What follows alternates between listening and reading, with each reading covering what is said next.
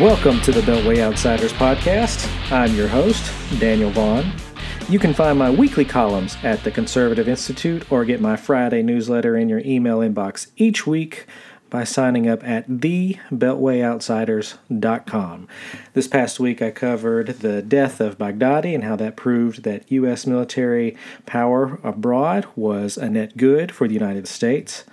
I also wrote about how the ridiculousness of the national media was shown when they started fact checking dog memes that the White House was putting out. And yes, that was a real thing this week. The New York Times and other news organizations were literally fact checking a dog meme, the dog in question being the one that helped chase down Baghdadi and ended in his death. So you know, if you're looking for good journalism out there, just know that the New York Times and others are looking out for your interest by fact checking memes that you would see on Instagram. I also wrote about the politics of impeachment in the newsletter this week and just looked at the overall political fundamentals that are shaping up and shaping the overall dynamics that will move impeachment in the coming months and probably over the next year as we move into the election. There's a lot of polling dynamics, and I'll get into some of that today because we're going to talk. One of the things we're getting into is the generic ballot, what those numbers are, and just what the dynamics are around that and how it's impacting impeachment and other things. This podcast is powered by Podcast One. If you'd like to advertise on this podcast, feel free to reach out to me. Contact information for that, as well as sign up links for everything I've mentioned so far, can be found in the show notes. Make sure to subscribe and review this podcast. You can find us on iTunes, Google Play, Stitcher, and others. Please sure to leave a five star review because that helps other people like you find us later on. So please leave those reviews. That help us move up, and it also helps me apply use some of that feedback and make the show better. This week, I'm covering a few quick hits on Beto O'Rourke and Katie Hill before moving into the main topics for this week, which are Elizabeth Warren's latest plan to pay for Medicare for all, the surprising numbers that I was telling you about before about the generic ballot. One of the surprising numbers is that the generic ballot was showed as a tie, and I'll go through why that's a surprising result to see. And finally, we're wrapping up with a discussion of the term Latinx. I've seen this pop up a lot in CNN debates and among academics, a lot on social media of certain types of accounts where they're using the term Latinx to refer to everyone of Hispanic descent or Latino or Latino, just everyone who is Hispanic in the United States. It's a new term that popped up. And so I looked it up and I saw some people were talking just in polling and stuff of what that term means and who he is and is not using it. And we'll get into more on that later. So, first up this week are the quick hits on Beto O'Rourke and Katie Hill. Um, first up is Beto. So, Beto dropped out this week. He's probably the first real big tier candidate who has dropped out of the presidential campaign race so far. Everybody else has been small fries, people like Eric Swalwell, and just low tier candidates who didn't have that much impact overall. Beto is the first big name who just got a lot of media attention. Primarily because he lost to Ted Cruz in a Senate race in Texas that appeared closer than it actually was part of the reason that race was so close is that Ted Cruz is pretty he's not that likable of a guy, just frankly, and that hurt him in that race. Even though the governor in that race, he far outpaced uh, the distance between Beto and Cruz, which is, I believe I remember right, it was about three to four points between the end, between the two of them in the end. Anyway, Beto's big claim to fame was that he came close against Ted Cruz in Texas. Democrats Bob jumped dropped a lot of money on this campaign. The national media was out in force. Beto got all kinds of glowing profiles from places like Vanity Fair and others, just a lot of glossy things. And so when he lost that, he could have stayed in Congress and kept his seat there, but the national media, all that exposure, he read his own stuff and decided to run for president. And he flamed out in pretty spectacular fashion like I said, he he read his own press clippings in this case. It was pretty apparent if you know anything about politics and follow a lot of electoral politics, he was going to lose that race in Texas. That was pretty much a foregone conclusion. Texas may have some shifting demographics in it. They're nowhere close to where it needs for someone like Beto to win in that state. It just wasn't going to happen.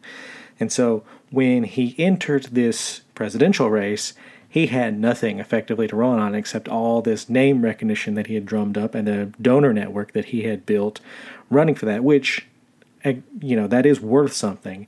But it's not going to get you a presidential nomination, especially when a loaded field like this, which has a lot of cloud, crowd favorites on the national level. And so, what Beto did is he was used by the media. They just flat out used him. They built him up in Texas. And after that, he had no worth to them, even though they gave him all these glossies. Even when he entered the race, he had this big spread in Vanity Fair that was just gaudy looking. And it didn't matter. The media pumped him up as some kind of JFK. I had friends, both sides, who were asking me all about him because he had all these fancy things in the media. But here he is, and he effectively has no future now. He took stranger and more extreme positions the longer he was in the race. Things like actual gun confiscation, talking about taking people's AR 15s. He talked about taxing churches if they didn't hold if they didn't hold to a progressive view on gay marriage. And all of these were just increasingly more extreme views, and other candidates in the race were having to either disavow or ignore him altogether, and he just finally had to bow out in some ways it is a little sad. I mean, I don't feel too bad for him just because he's gotten all this attention, but it is sad in some ways because he, well, like I said, he was used. The media used him and then just chucked him to the side and let him keep doing all of these things. And they kept pumping air into him until they had no more worth. They just had no more use for him. And so now he has no political career. I mean, he's in Texas. You can't run in Texas on gun confiscation and taxing churches. That is the worst position I think I can come up with. Are those two if you're going to run in Texas? The other famous person there was Wendy Davis, and she ran on a very loud pro abortion platform. And it was very obvious that she was going to lose her race in Texas too, but the media pumped her up at the time, and it was ridiculous. This was ridiculous. And the only reason that he got all this attention is that he was a Democrat and he was going up against an unpopular Republican. And now he's worthless and has no more career. So this isn't just the end of Beto's presidential run. He really has no future unless he lands some gig like at MSNBC. This is pretty much it politically for him. You're not going to see any more of Beto in the near term or even the long term he has a serious rehab issue that he's going to have to go through before he's ever viable for any office ever again, at least from my vantage point. The second thing I wanted to hit real quick was also Katie Hill, who officially resigned and is out this week. She spent her last speech in Congress complaining about how she was being forced out by her sexuality and the nude photos that were released of her, and how people were just enjoying and gawking over all of those different things and the white knight media defenders that she has were happily backing her up, talking about how this was just wrong and how this young woman was being forced out because of nude photos and revenge porn and she was being abused by her husband. And that's not what happened here at all. The reason she resigned is two reasons. First, Nancy Pelosi forced her out because Pelosi doesn't want to deal with all of this. The second reason she resigned is far more direct for her. She resigned before the House launched an ethics investigation into her for sleeping with her staffers and her campaign officers. That's why those are, there are rules in the House that you cannot do this because there is a direct power imbalance between a person of a member of Congress and all these different staffers, and Congress doesn't want that. They already have this problem with with taxpayers paying for some of these hush cases where they're paying we're paying for our tax our tax money is going towards these lawmakers for their sexual harassment um, cases that get sealed up. And you just can't have that. You cannot do that in congress. And so she's not being forced out because of nude photos. She's being forced out because she did bad things. But you'll not know that if you just watch media coverage. They're all just making a big fuss about how she's being forced out because of nude photos. It's ridiculous. They're her white knight defenders. They're all wrong, but just like with Beto, where he got pumped up and then got tossed aside, right now she's being pumped up because they want to push this certain vantage point that her sexuality is a good thing. She's the she's the thing they want to push right now because if you go into a lot of these different newspapers and various places, they're all pushing these polyamorous relationships as the new thing that everyone needs to explore more. So it's really more of them projecting what they want on her instead of defending her conduct. Her actual conduct is very bad, and she's resigning because she doesn't want to have to answer for that conduct. And that's what's really happening here. And you'll note the other thing here they're defending a person here, Katie Hill, who sexually abused her staff in this case, and how they're defending her on their side. This is these are the same companies and the same people who defended Harvey Weinstein, Matt Lauer, Charlie Rose. So it really shouldn't be that big of a surprise here that they're willing to go out and protect somebody like Katie Hill. She's not on their same level, but they're willing to take that step because they've already defended far worse. NBC is still defending themselves and saying that Ronan Farrow's book, talking about how they blocked his story, how that's just a smear campaign and they're calling him a terrorist. Even though they're really guilty for doing a lot of bad things, protecting both Lauer and Weinstein. So these aren't great people. Probably not the greatest thing to start out on, but that's where we are. Beto's out, Katie Hill's out, and that brings us to the first major thing I wanted to hit today, aside from all that junk, which is Elizabeth Warren. She released this week her new health care plan. She already was out there supporting Medicare for all, but where she differed from Bernie Sanders in all of this is that she had not laid out how she was going to pay for it.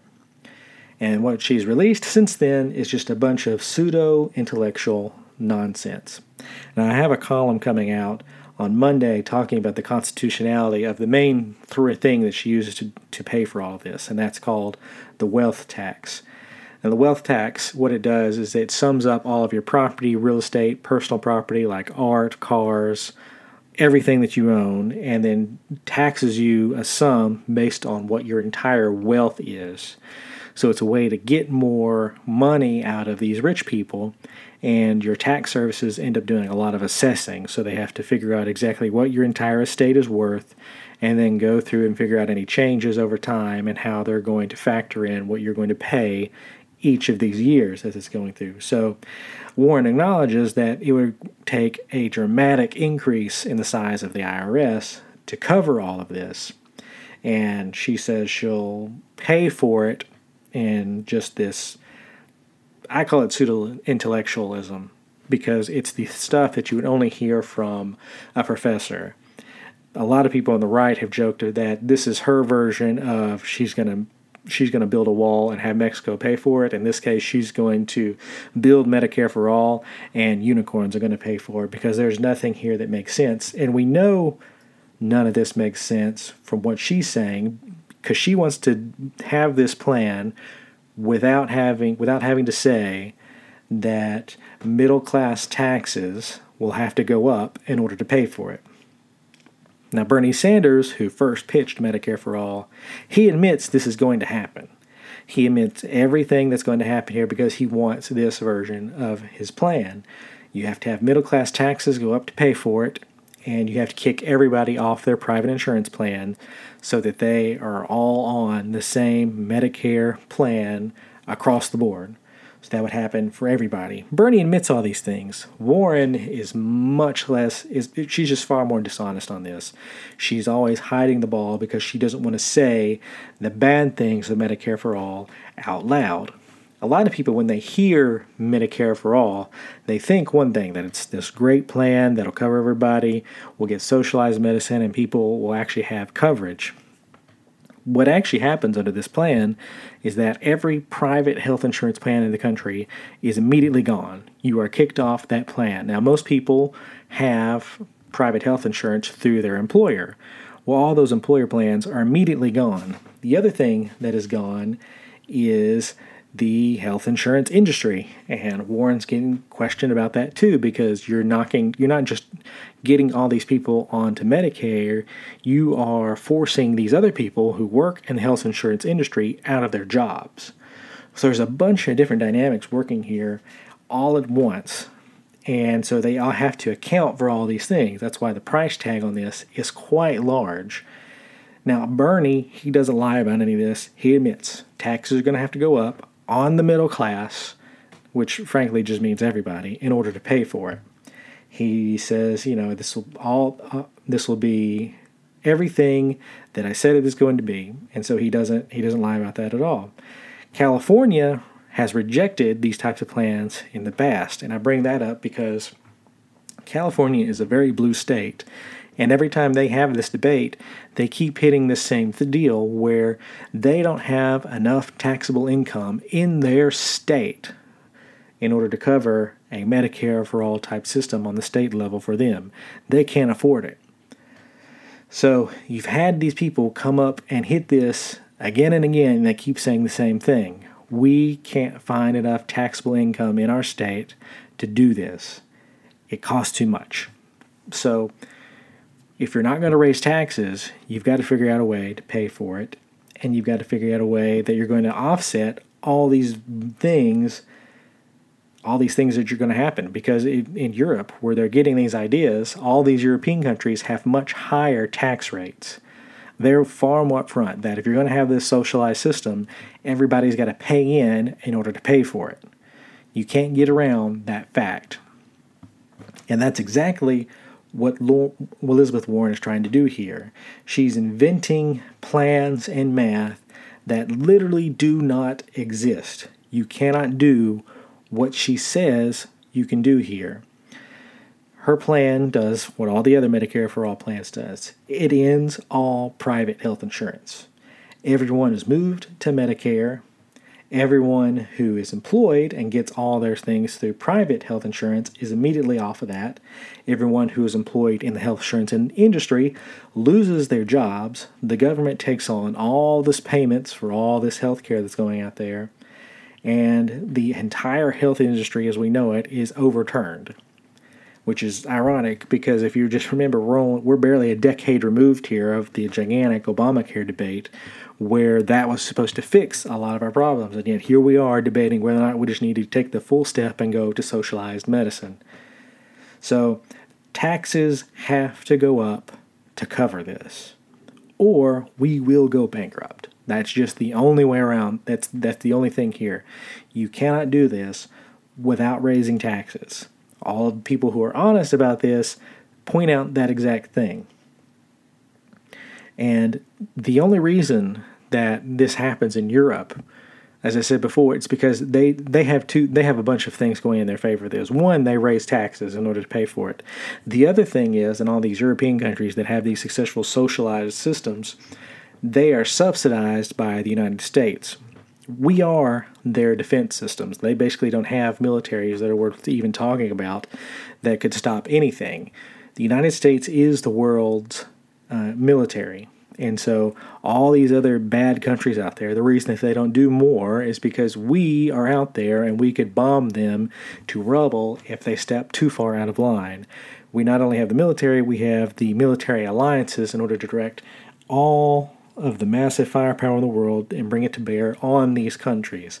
So, even though we have some of this return to great power influences where you have big countries like China, the United States, and Russia jockeying for various positions across the world, the United States is still the premier superpower in the world with the strongest economy, the strongest military. And if these countries had to pay for their own defense, they wouldn't be able to afford their own socialized systems. The other thing we subsidize that helps them uh, have the socialized systems that they have is that we're also subsidizing their medical research. A lot of them just draft off of what we do because we have all the innovation over here in the United States. Now, a lot of their scientists do work with us and we build off a lot of their research, but all the big breakthroughs are coming through the United States because we have a lot more resources that we can throw through the, into these companies that are doing the research and finding cures for all these various illnesses. So that's an overview of the land here when it comes to socialized medicine. If these European countries that Warren, Sanders, and others are trying to emulate had to pay for their own research, had to pay for their own military, and had to just be on the same playing field as the United States, they wouldn't have socialized medicine. They would drop it immediately in order to have a country and an economy that could do all these various things. And the clip that I want to play next goes into Warren talking about how she's going to deal with some of this disruption. You've heard about a lot of her about her paying for it and doing a lot of the things along that front and all the good she says it'll do. The thing I want to touch on here is this answer in a clip she gave at a press gaggle where she was discussing how she was going to handle the disruption to the job economy, where all these people who work in the health industry, uh, specifically health insurance, all these people who have their jobs connected with that, what she's going to do to offset all those jobs losses. Because if you don't do anything, all of a sudden people are going to watch a bill be passed and they're going to be out of a job. So then you're going to have this problem of figuring out what all these people are going to do with their careers because it's a big thing. I've got friends who work there, and so you need to know what's going to happen here. So this is Elizabeth Warren answering that question from a reporter. It's a little jumbled up because it's outdoors, but the question that the reporter asks is what is she going to do about these people who are losing their jobs in the uh, Medicare for All aftermath? Senator, Senator, Senator, the people who work in private insurance and all the people even here in Des Moines who work in private health right. insurance, where do they go and work when private insurance is eliminated? So if you've had a chance to read the plan, you'll see no one gets left behind. Uh, some of the people currently working in health insurance will work in other parts of insurance, in life insurance, and auto insurance, in car insurance. Some will work for Medicaid. And there is a five year transition support for everyone. Because what this is about is how we strengthen America's middle class and how we make sure that in transitions, no one gets left behind. It's right there in the plan and it's fully paid for. And there you have her plan, which is basically go see my plan, go to my website, go to see it. I've written a column in the past comparing Elizabeth Warren to Mitt Romney and I think that's accurate. It's because you can compare her to Mitt Romney or to John Kerry. I think they're all about the same type, where it's these rich, white, upper class Northeasterners who all kind of think the same thing. Just it's this technocratic mindset where you can just go with my plan. My plan covers all these different variables. It'll cover everything. You don't have to worry about you know anything that anything going wrong here because we have all our bases covered. It's this technocratic mindset that's not humble at all because it believes that it does have all these answers and that you don't have to worry about anything. And when you start looking at some of this, you're looking at reskilling all these people who work in health insurance and finding them new jobs in the span of five years, and that's just insane that's not going to happen for a lot of these people. Some of them have been working for this in this industry for their entire careers, and all of a sudden you're ripping that out of from underneath them and telling them to go do something else. So that's not going to work anywhere near as well as she thinks it does. And if you want to think back for a second, at, during the launch of Obamacare, for the first year, the major problem for that entire program was that they couldn't get a website to work in the first year. That was their number one thing. They wanted to have all these different portals that people used to cover what plan they were going to get. And they couldn't even get the website up and running on day one. So this is Elizabeth Warren at, I would say, her worst. She's a pseudo intellectual here. She's talking like a professor who's acting like she's above it all and has this plan that covers all these different variables.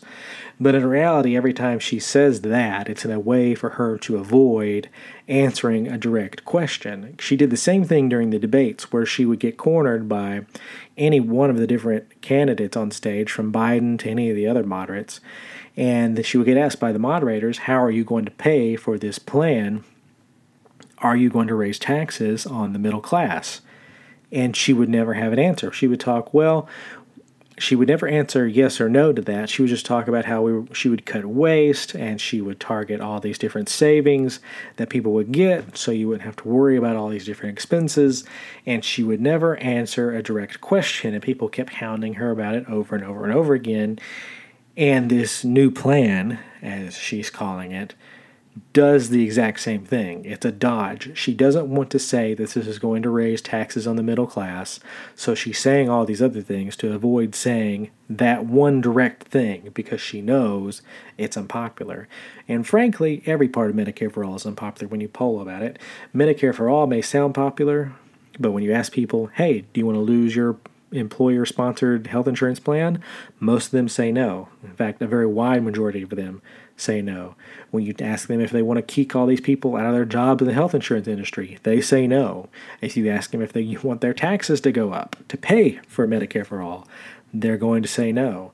When you ask them if they want government sponsored or government directed health insurance instead of having any other option, they're also going to say no. Medicare for all is the catchy phrase that everyone likes, but means a lot of different things to a lot of different people with Elizabeth Warren and Bernie Sanders, we know exactly what they mean, and we know that it's awful.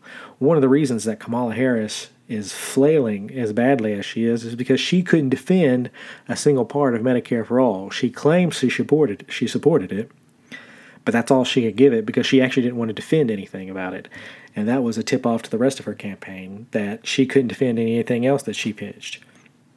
It's going to be interesting to see how Elizabeth Warren defends her campaign on this front. A lot of people call her a fighter, but when it comes to this and a lot of her other proposals, when people start pushing back and showing how widely just incredibly un, un, just unwise and unfounded unreality any of these things are, she does this dodge where she doesn't answer any of the direct questions that people want to know. She goes into pseudo intellectual gobbledygook. Bernie, like I said, Bernie Sanders has been very honest in what he wants to do here. He wants a socialized system and he wants everyone to pay for it. That's what he wants. And even though I disagree with him, that's at least honest. You can have a debate on that idea, on whether it's good or bad to have a socialized system because he's accounting for what it's going to take.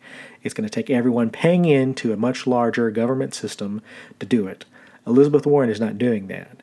She's lying for lack of a better word here. This is the same thing as she did she did about her DNA test. She said she was Native American and she used a DNA test to prove it and now after she got shown that that was racist of her to do and she wasn't anything close to being a Native American and the tribe that she claimed rejected her. Now she's she's backed off of that and if you go to her website or her Twitter page and all that, all that suddenly just disappeared into the ether. Of course, all these conservative sites have thankfully saved it because it's hilarious to go back and watch. She's looks like she's lied or just overstated that she was fired because she was pregnant. She's done all these different things where she's always overinflating what it is she is or what she's capable of doing and this looks like another one of those situations. And the question is will the media and will her rivals in the primary attack her on it? Now she's the most she's the most popular person in the media, so I'm not expecting an onslaught from those in the media, but I was surprised to see that people like Ezra Klein at Vox and a few others actually did push back and say that nothing of what she said made any sense. They would support her in the end, so they're not hitting her hard. But they are saying that she hasn't answered the question here, that she's not paying for anything because her answer doesn't make any sense. This is also going to leave open an opening for people like Joe Biden, Amy Klobuchar, and others to continue hitting her for not answering these questions and putting out this ridiculous plan that does all these things that people do not want. That's the thing. Medicare for All is a Democratic primary only thing. It's health and care insurance is one of the number one issues for Democrats. It's not once you get out into the public into a general election. And the version of what they're pushing here, Medicare for All, is not what people want. So expect her to get some fire. And it'll be really interesting here if Bernie Sanders decides to jump into the fray and hit her on this point because it's his idea, it's his plan, and he's but so far he's chosen not to. Apparently, they have some kind of pact between he and her on not hitting each other. But this is a very clear area where there's a difference between the two of them. He's being honest about it, and she's not. And if he actually is in this race about winning this race, then it's time for him to actually break that pact and go after on this and prove himself to be the true socialist and true progressive in the field. If he doesn't, then you that just tells you what he's here to do. He's just here to rack up delegates and push the party. He doesn't actually want to win. So it's going to be real interesting to see what he does because this is his time to take out a chief rival in the race he can take all of her voters if he's willing to go after her here because his supporters are would be willing to do it because most of them are hardcore Bernie supporters. So watch that in the coming weeks and watch and see how that's going to be a growing dynamic in the Democratic primaries. After we get back from the break, we'll cover the generic ballot, the generic ballot, and some of the interesting poll numbers that have come out recently from USA Today. All right, we're back talking about ge- the generic ballot, the USA Today poll, and just what that tells us about the electoral fundamentals going into 2020. So this poll was USA Today slash Suffolk University. They ran this poll together. The top line, they were mainly focusing in on the Democratic primaries. They were looking at that, and in theirs, Biden was at the top of the leaderboard with 26%, followed by Elizabeth Warren with 17, Bernie at 13, and Pete Buttigieg at 10%. So nothing overly too interesting there. That's pretty much what we've seen in a lot of the national polls. Some have Warren closer, some have her further back.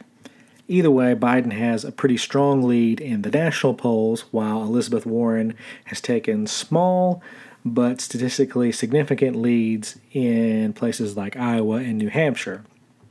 And if you're leading in those early states, it's a chance for you to take the overall lead once those primaries come and go after the first of the year. So that wasn't really the interesting part. The interesting part of this was the generic ballot. And what the generic ballot is, it's a question that pollsters ask that just it doesn't put in names, it just asks people, would you rather support a Republican or a Democrat in the upcoming election? So it kind of shows you what the split is between people and whether or not they're leaning more towards Republicans or more towards Democrats.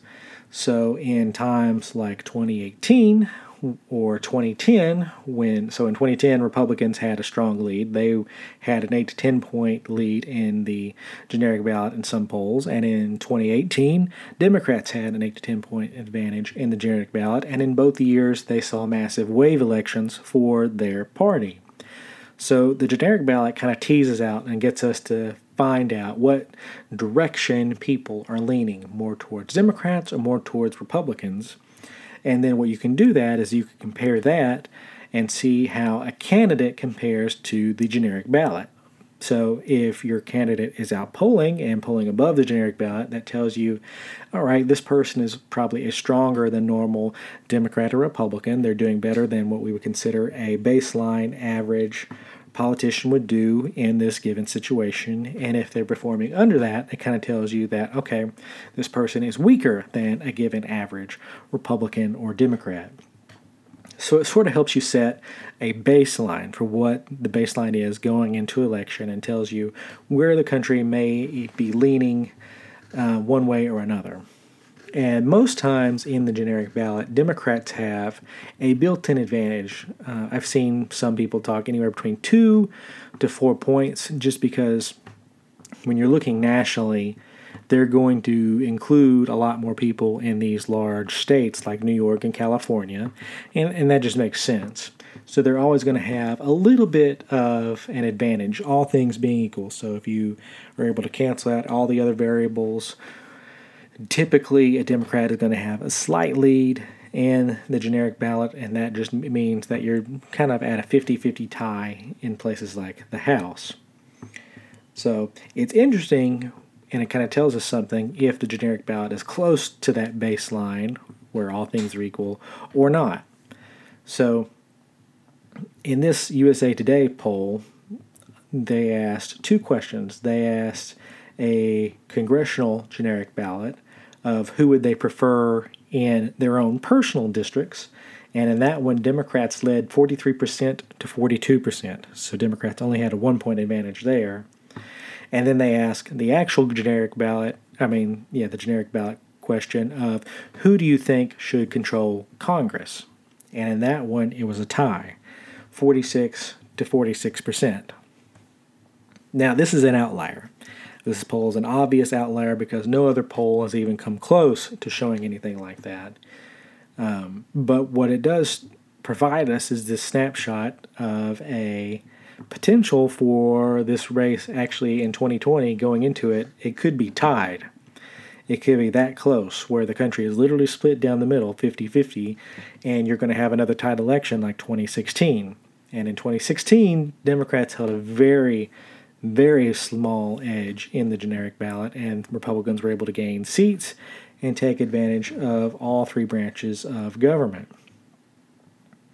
So remember, in 2018, when the wave election for Democrats, when they gained 40 seats in the House, they had on average around between around an eight point lead in the generic ballot, and some went even higher than that. I think the last one that the New York Times put out showed around a 16 point advantage in the generic ballot. So it was a very large advantage that they had going into 2018 that has all but evaporated now. Because if you toss out this poll that shows it tied and just look at the averages in both Real Clear Politics or 538, you have about a five point. So Real Clear Politics holds the generic ballot currently at about plus five in favor of Democrats, and 538 has it at 5.7. So between a five to six point advantage for Democrats, which is well under where they were in 2018.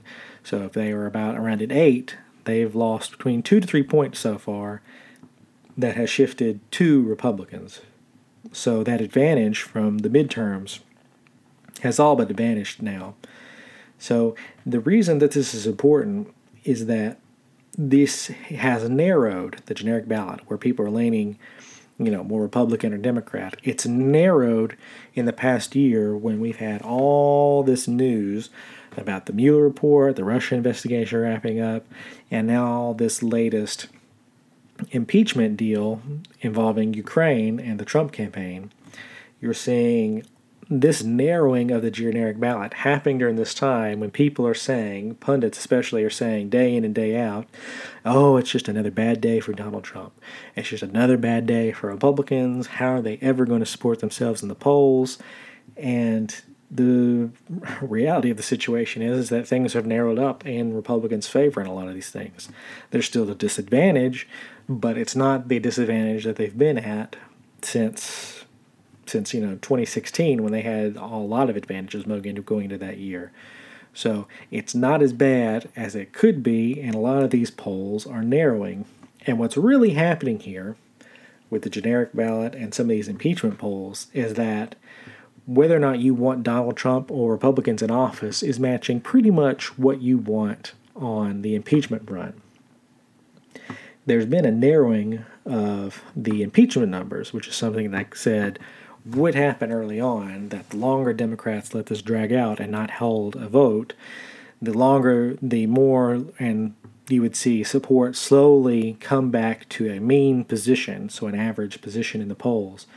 And what we've seen for support of the impeachment inquiry, looking at 538's numbers, the peak support for that was at 53.3%. So about 53% of the American public supported an impeachment inquiry into Donald Trump. And right now that's sitting, it's dropped three points to 50.3%. And that's the easier question of the two because that's just talking about whether or not you want to have an inquiry, have an investigation to see whether or not Donald Trump should be impeached. So this is slowly coming back below 50%, which is why, by the way, it's so interesting that Republicans were the ones that held the line on the impeachment process vote this past week, and two Democrats joined them. everyone's been saying all this time how it was just strange that Republicans wouldn't jump in and help out here. And it makes all the sense in the world because the political will of the public is not on the Democrats' side on this, it's on Republicans. There's not enough support in the country to push these moderate Democrats into supporting impeachment. So if you have two people who are already willing to jump ship on a pure process vote that has nothing to do with whether or not an inquiry will be launched or whether or not an actual impeachment will be held, that tells you that these moderates behind closed doors, these Democrats who are in Trump territory and in places that he won in 2016, they feel the pressure to not go along with what the National Party is doing in the Democratic Party. And that's important. And so when you're saying these impeachment numbers narrow up, and the generic ballot narrow up some here. It's telling you that the field is far more divided than what the media and the pundits are talking about. The other thing that lines up with all these numbers is Trump's approval rating. Like I said before, you hear all this talk about how it's a good or bad day for Trump, and in reality, all those stories you can just toss them out because Trump has had probably the his approval rating is low, but it is the most steady approval rating that you'll ever find in modern polling history for a presidential's for a presidential approval rating. He's basically averaged 42% from the day he was elected to now. It's, there's been ups, there's been downs, there's been all kinds of things, but the average is 42%.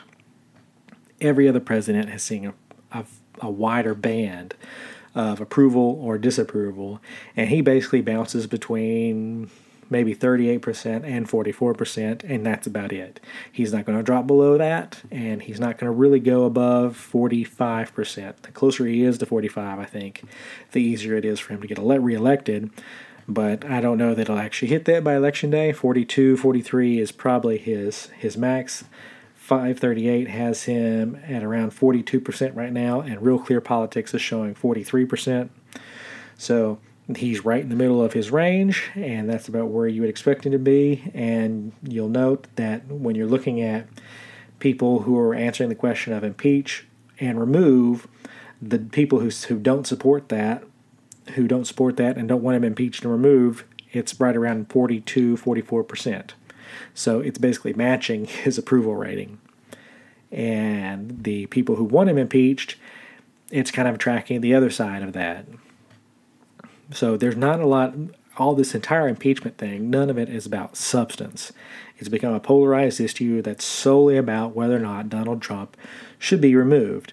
And I think that bears out when you're looking at some of these averages and how they're narrowing, that makes sense that it's become polarized because these stories and all the leaks the Democrats are trying to use in the media to gin up support for their impeachment effort, they're not having a real impact on any of these numbers. Everything's sort of returning to where it was pre Ukraine, and it's not close so far in some of these numbers, especially on the impeachment side.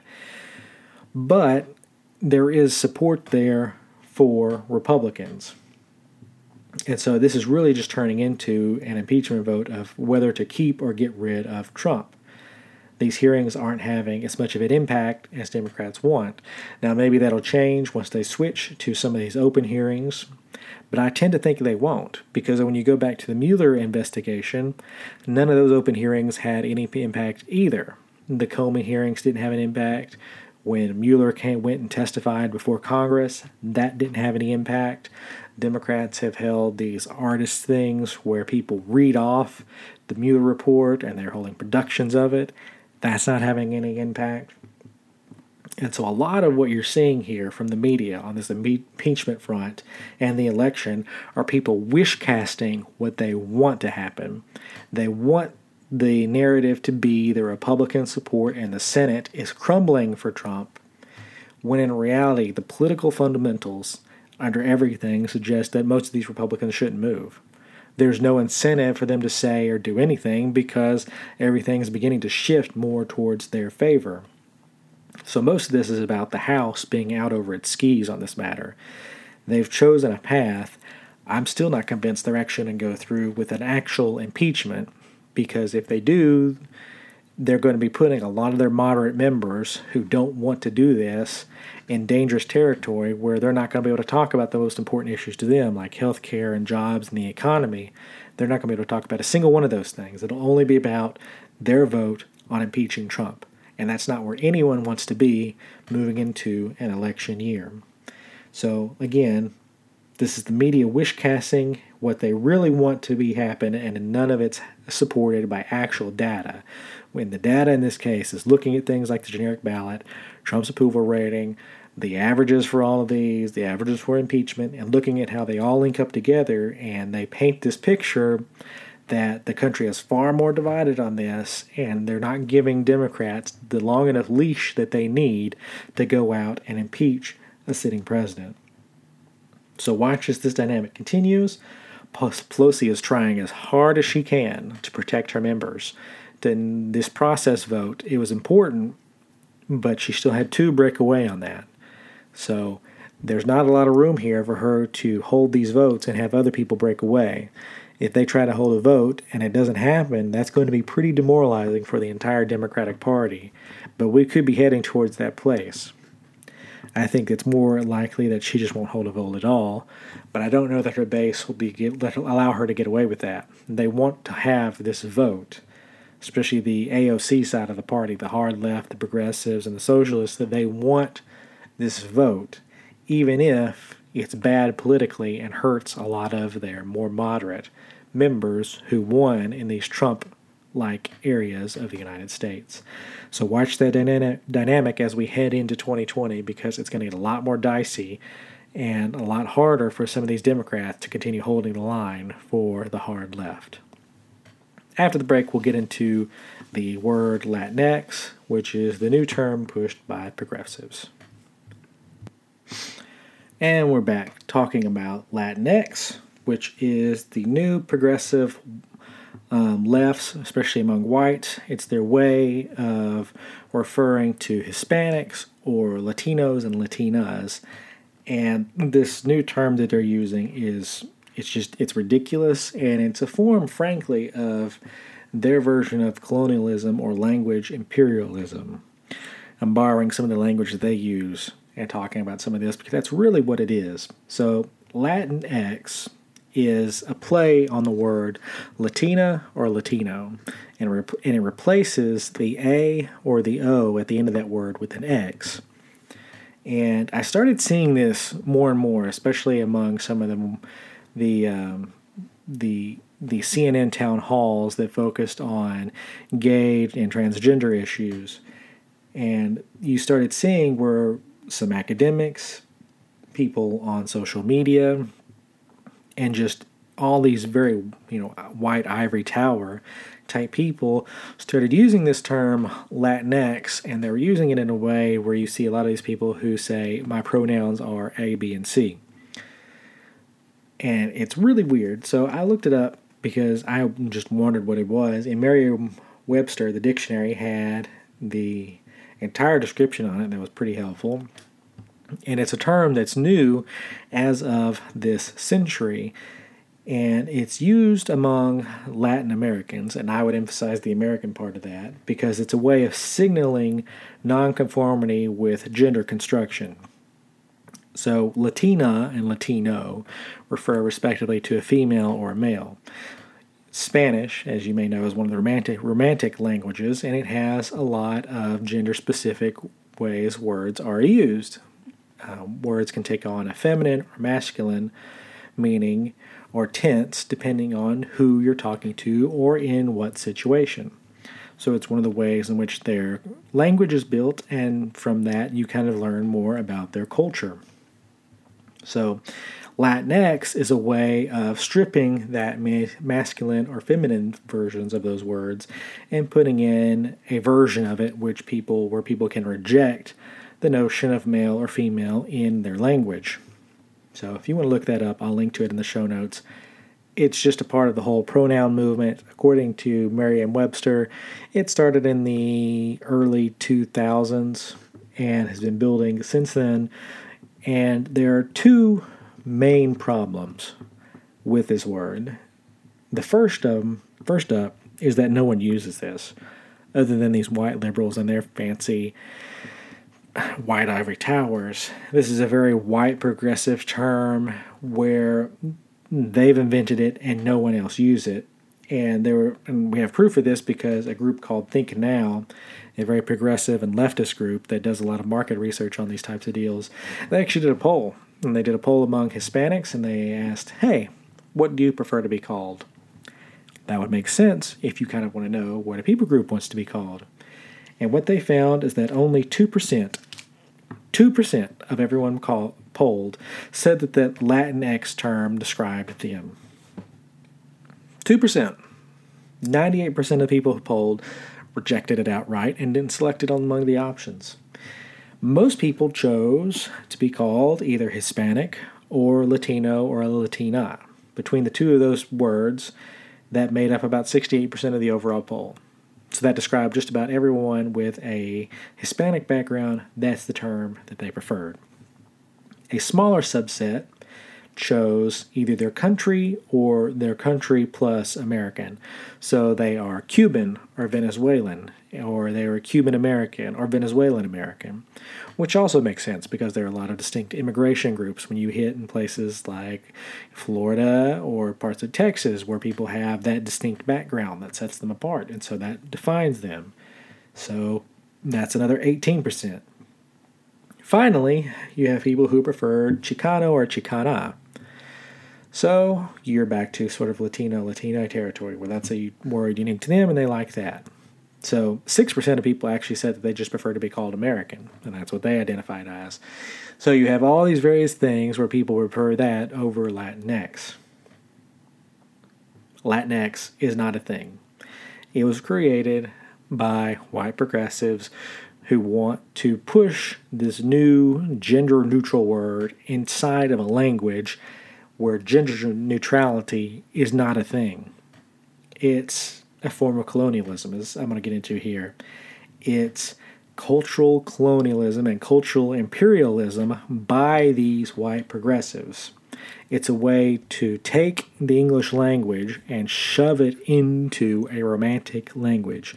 You're trying to anglophile or anglicize, I think is the word, basically shoving an Anglo world, an Anglo Saxon view of language into one of the Romantic languages. So, Spanish, or some of the other Romantic languages like Italian, Romanian, Portuguese, and French, they have this distinctness about them where they have the male and the female words that weave in and out and connect different things and can affect what you're saying depending on who you're saying it to. It's distinct to them. As I said, it's how they not just form their language, but it's how they form their culture, their communities, and their countries. The French, in particular, are very protective of French and how it is spoke either abroad, how it's taught, and everything. It's a very distinct cultural thing to them that they seek to protect. And what you're seeing is these white progressives are coming in, especially from America, and taking American English and shoving it into these romantic languages to build something new. It's like going in. Uh, the reason I use colonialism is because they call things like Christopher Columbus or the missionaries coming to the New World and converting people as a form of colonialism that strips native cultures of all their you know unique purpose and meaning.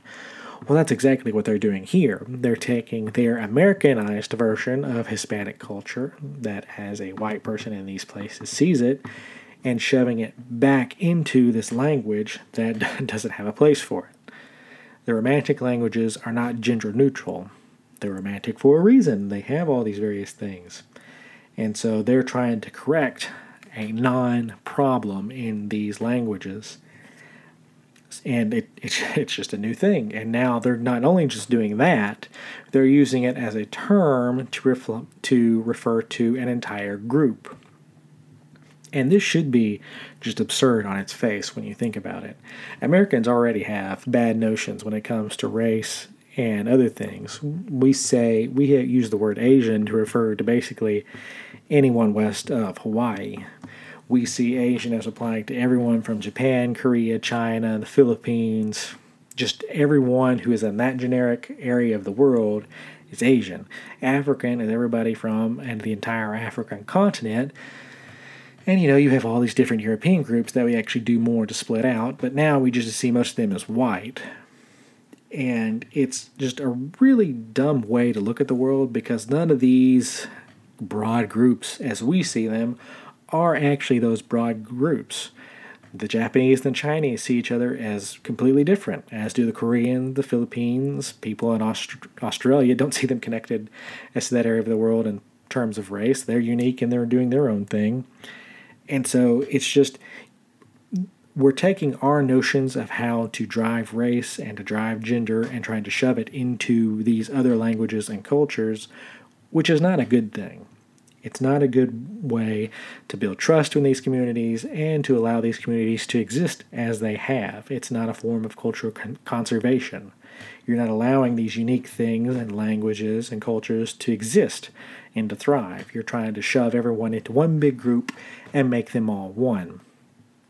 In a way, what they're trying to do is to make the Hispanic community to be similar to the black community and they're doing that basically solely on color because you really can't do that. The black community in America has its own unique thing. It is one of the only communities in all of America that had the unique thing of slavery forced onto it, and then also combined with a long history of the Jim Crow racism, which spanned centuries.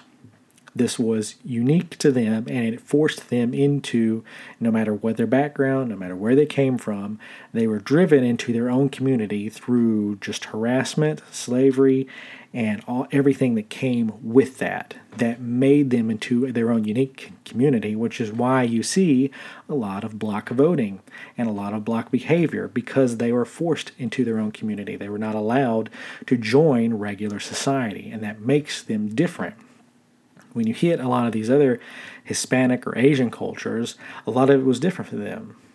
The Chinese, Japanese, and Koreans were all treated differently and came at different times. They're not just a blanket Asian group. They're all different. It's the same thing for a lot of these Hispanic communities. Venezuelans and Cubans see the world a lot differently than people who come from Mexico or some of these South American countries, and they all see themselves as different not just as this block big Hispanic community. And so Democrats are trying to show shoehorn the same thing through. And it's just it's not the right way to see things. I think one of the better proposals I've seen recently is that we need just need to scrap some of the questions we have on the census of asking about race and just ask people where they came from because it would give us a better idea of the breakdown in the country you can ask, you know, white, black, or Hispanic, but that's not going to tell you, oh, we have people from Venezuela here, we have all these other different people here. Because that's more important to know than just a generic race, because generic race doesn't tell you much. Because all these different groups see themselves differently. And I'm far afield from where we started on Latinx, but Latinx is a blanket term that is wrongly being used to throw blanketly over an entire group for which it's not applicable. And the original way which it was used was just to refer to people who wanted a gender neutral word. So it's a messy word that's messing up one of the romantic languages. It'll probably be used in other romantic languages as these progressives try to figure out more ways to strip some of the uniqueness out of some of these languages and cultures and make everyone like them all one with the same progressive mind. So it's a very annoying word to see, but if you pay attention, you'll see it in a lot of these debates and a lot of these town halls. I know when somebody pointed it out to me, I was shocked to see it, and I'm even more shocked to see them continue to use it when you know that only 2% of the entire Hispanic population actually thinks that that word does a good job of applying to them. So that'll do it for today's show. Questions, comments, or feedback, reach out to me in the contact information for the show notes, or you can reach out to me on Twitter at DVonCI. Look for my next column to come out on Monday at the Conservative Institute, and make sure to sign up for the newsletter. And you'll get all my columns and other writing in your inbox at the end of each week on Friday morning. Thank you for listening to this podcast and making it part of your day. If you liked or enjoyed it, make sure to send in those five star reviews to help us out in the rankings. I hope you tune in again. But until then, I am your host, Daniel Vaughan, signing off for this week, and I'll see you guys in the next episode.